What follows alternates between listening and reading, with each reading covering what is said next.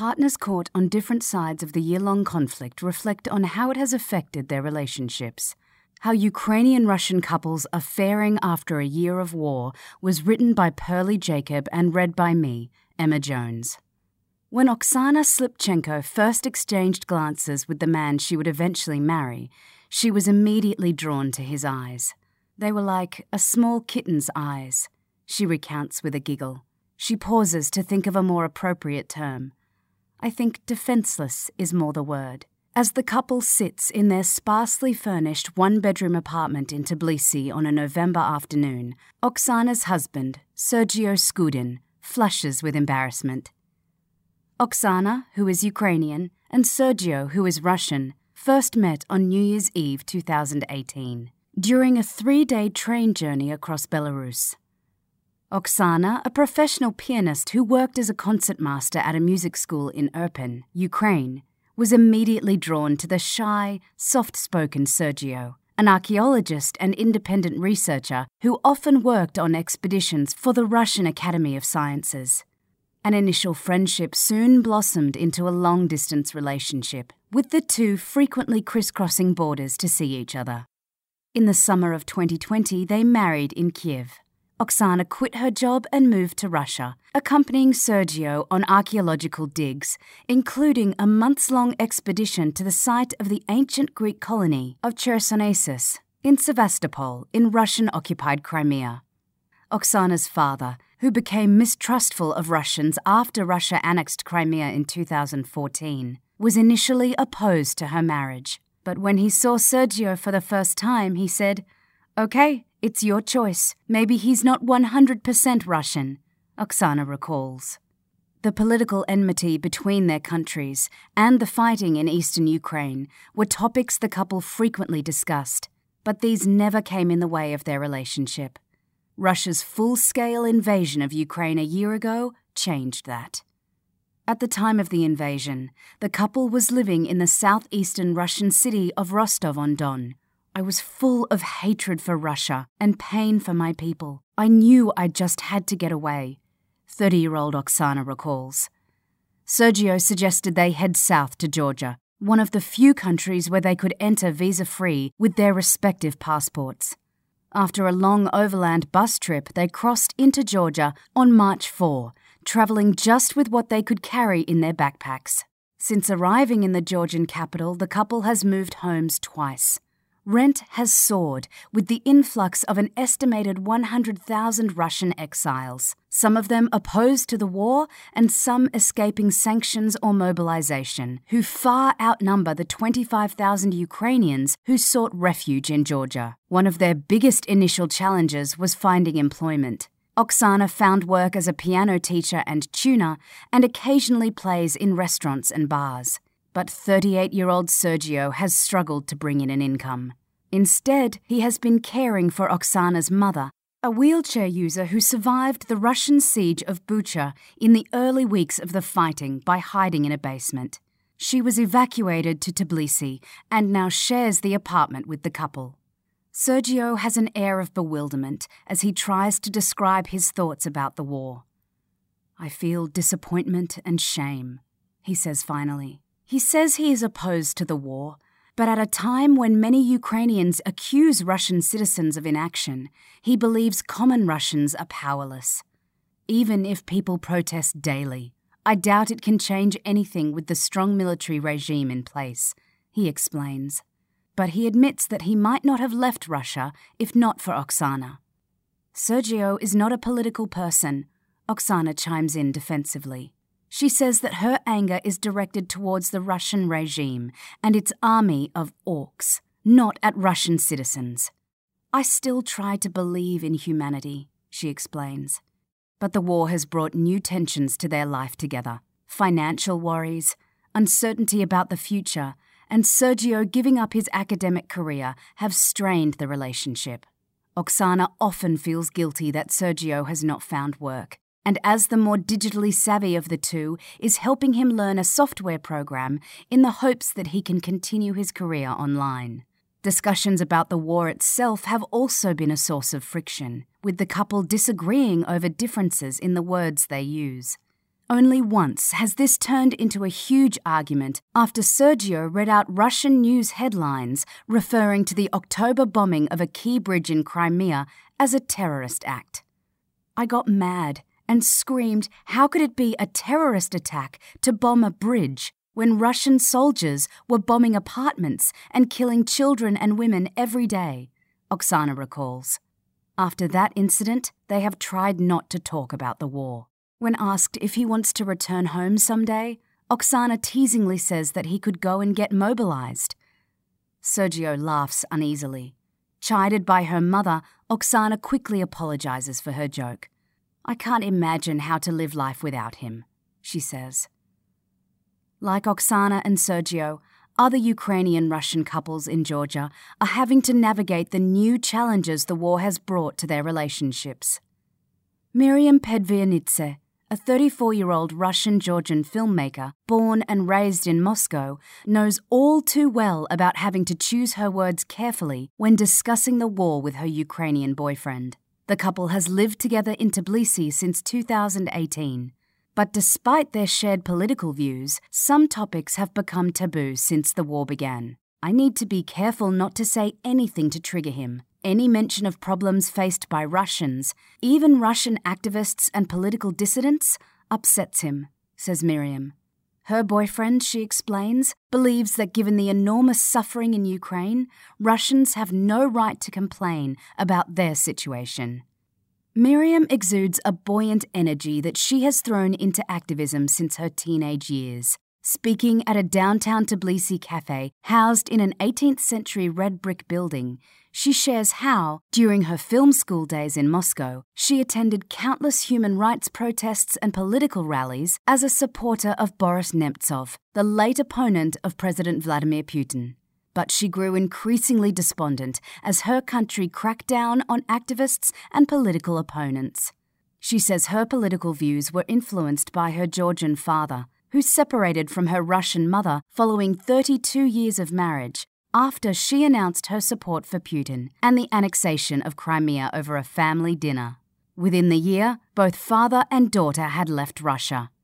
Miriam initially moved to Odessa in Ukraine, but when Nemtsov was assassinated in 2015, she decided to join her father in Tbilisi, where she set up a film production company with some Ukrainian friends and launched one of the city's first plastic recycling nonprofits. It was through mutual Ukrainian friends that she first met her boyfriend.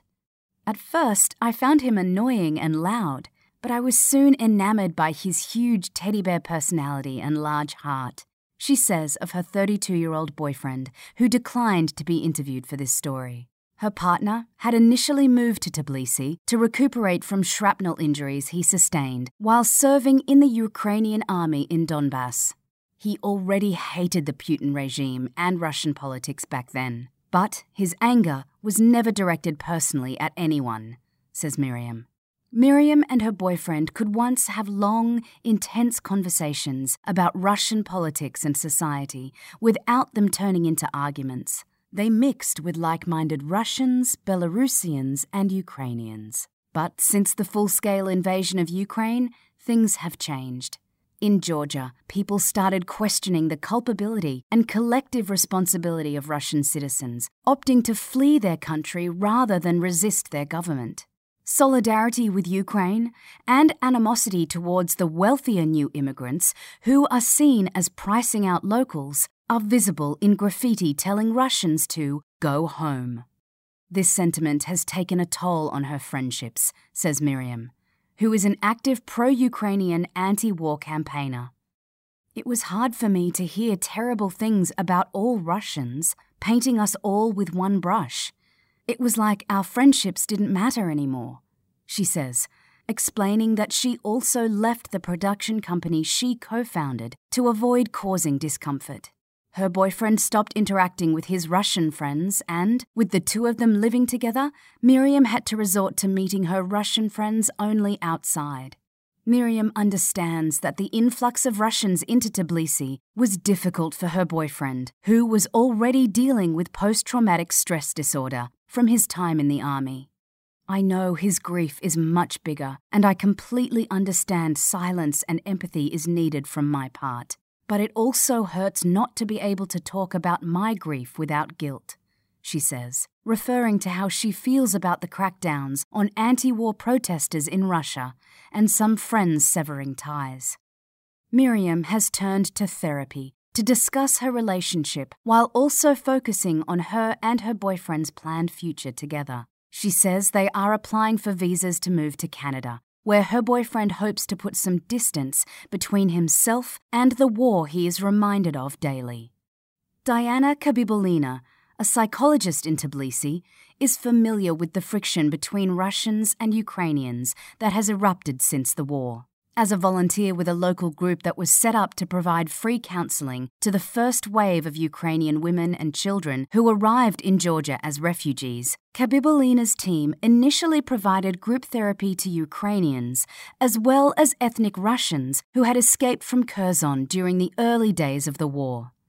Some Russians living in Georgia also signed up for therapy sessions that were conducted in Russian.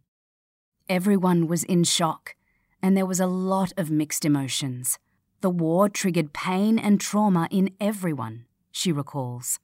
But soon, with tensions getting in the way, group therapy sessions were replaced with individual counselling for some people. They did not know how to communicate with each other. Many Russians were also coping with a lot of guilt and could not express themselves freely, says Khabibullina. She fears that the breakdown in relations between the groups, particularly for people with families on both sides of the conflict, could lead to individual and collective trauma, with effects felt for decades to come. Khabibullina, who is of Russian and Georgian heritage, recalls how the breakup of the Soviet Union in 1991 and the brutal civil war that followed in Georgia from 1992 to 1994, when Russian backed separatists took control of the breakaway regions of Abkhazia and South Ossetia, left deep scars and fueled mistrust among different ethnic groups in Georgia for years. My family has lived here for generations but some of our neighbours stopped talking to us because they saw us as Russians. I was a young girl then, and this stayed with me for a long time, the 46 year old explains. Although she has not worked directly with Russian Ukrainian couples, Khabibullina has counselled people from both countries struggling with families in Russia who support the war. Respectful, open discussion can save relationships, she believes. We can practice empathy without sharing beliefs. Listen, and when you can't take it anymore, take a pause, but don't cut ties, Khabibullina says. But for Livan Pezvianidze, Miriam's 60 year old father, separation was inevitable. If your spiritual and moral values don't connect, that's when you can't sustain a relationship any longer, he insists. When the person I considered my closest ally was happy Russia took Crimea back, it was the end of my relationship. Livan says candidly. He and his wife had met in Dresden as engineering students during the Soviet Union and moved to Moscow, where they continued to live after the dissolution of the Soviet Union. A burly man with a hearty laugh, Livan says he is still grateful for his life with his ex wife, with whom he owned a successful marketing business in Moscow even though he was always uneasy about living in Russia and taking on a Russian passport as the former Soviet republics became independent nations. But every time he expressed a desire for them to move to Georgia, his then wife, with whom he had three children, would dissuade him, pointing to their comfortable life. Livan's discomfort grew when Putin came into power and gradually cemented his authoritarian rule. Livan recalls how his wife opposed Russia's 2008 war on Georgia, but her views changed over the years when it came to Ukraine, believing that Russia had a right to Crimea and that the current invasion was spurred by the West trying to expand the NATO bloc. He says he wishes he could have saved her from Putin's propaganda. She's a highly educated, intelligent person, but she still fell for it, he says. Ukrainian born Dmitry, a pseudonym to protect his identity, and his Russian wife have found themselves on opposite sides of the conflict. They met at a local boxing gym in their late teens. Back then, there was no war, no Crimea. We were very young and deeply in love, recounts Dmitry, who, due to security concerns, preferred to correspond over WhatsApp messages from Moscow. They married in their early 20s and had their first child in 2014. At the time, Dmitry, now 30, never imagined that a war between their two countries would become the subject of bitter arguments, after which he has sometimes asked himself why he married the enemy. Dmitry says his wife, a devout Orthodox Christian, has been conditioned by her family and the church to believe that Russia's invasion was an act of self defense against the West. In the early days of the war, the couple argued frequently, nearly splitting up twice. When Dmitry insisted they leave Russia, they were among the tens of thousands of Russians who caught the last available flights out of Russia and into Tbilisi in March. But very soon, the couple with three children below the age of 10 found themselves unable to afford the high cost of rent. After five months in Tbilisi, they flew back to Moscow. The two have since agreed to work out their differences for their children. But Dmitry says it is a daily struggle to fight the grind of Russian propaganda his wife consumes on TV and social media. With all criticism of what Russia calls its special military operation, punishable by up to 15 years imprisonment. There are no voices to counter the steady stream of state sponsored disinformation. I understand that my wife is a victim of propaganda, he says adding that he has completely severed ties with his in laws, who are open supporters of Putin. This, in turn, has further strained their marriage. Dmitry was born in Kiev and was a child when his family moved to Russia in search of work in the late 1990s, a time of economic, social, and political tumult for post Soviet countries following the dissolution of the USSR.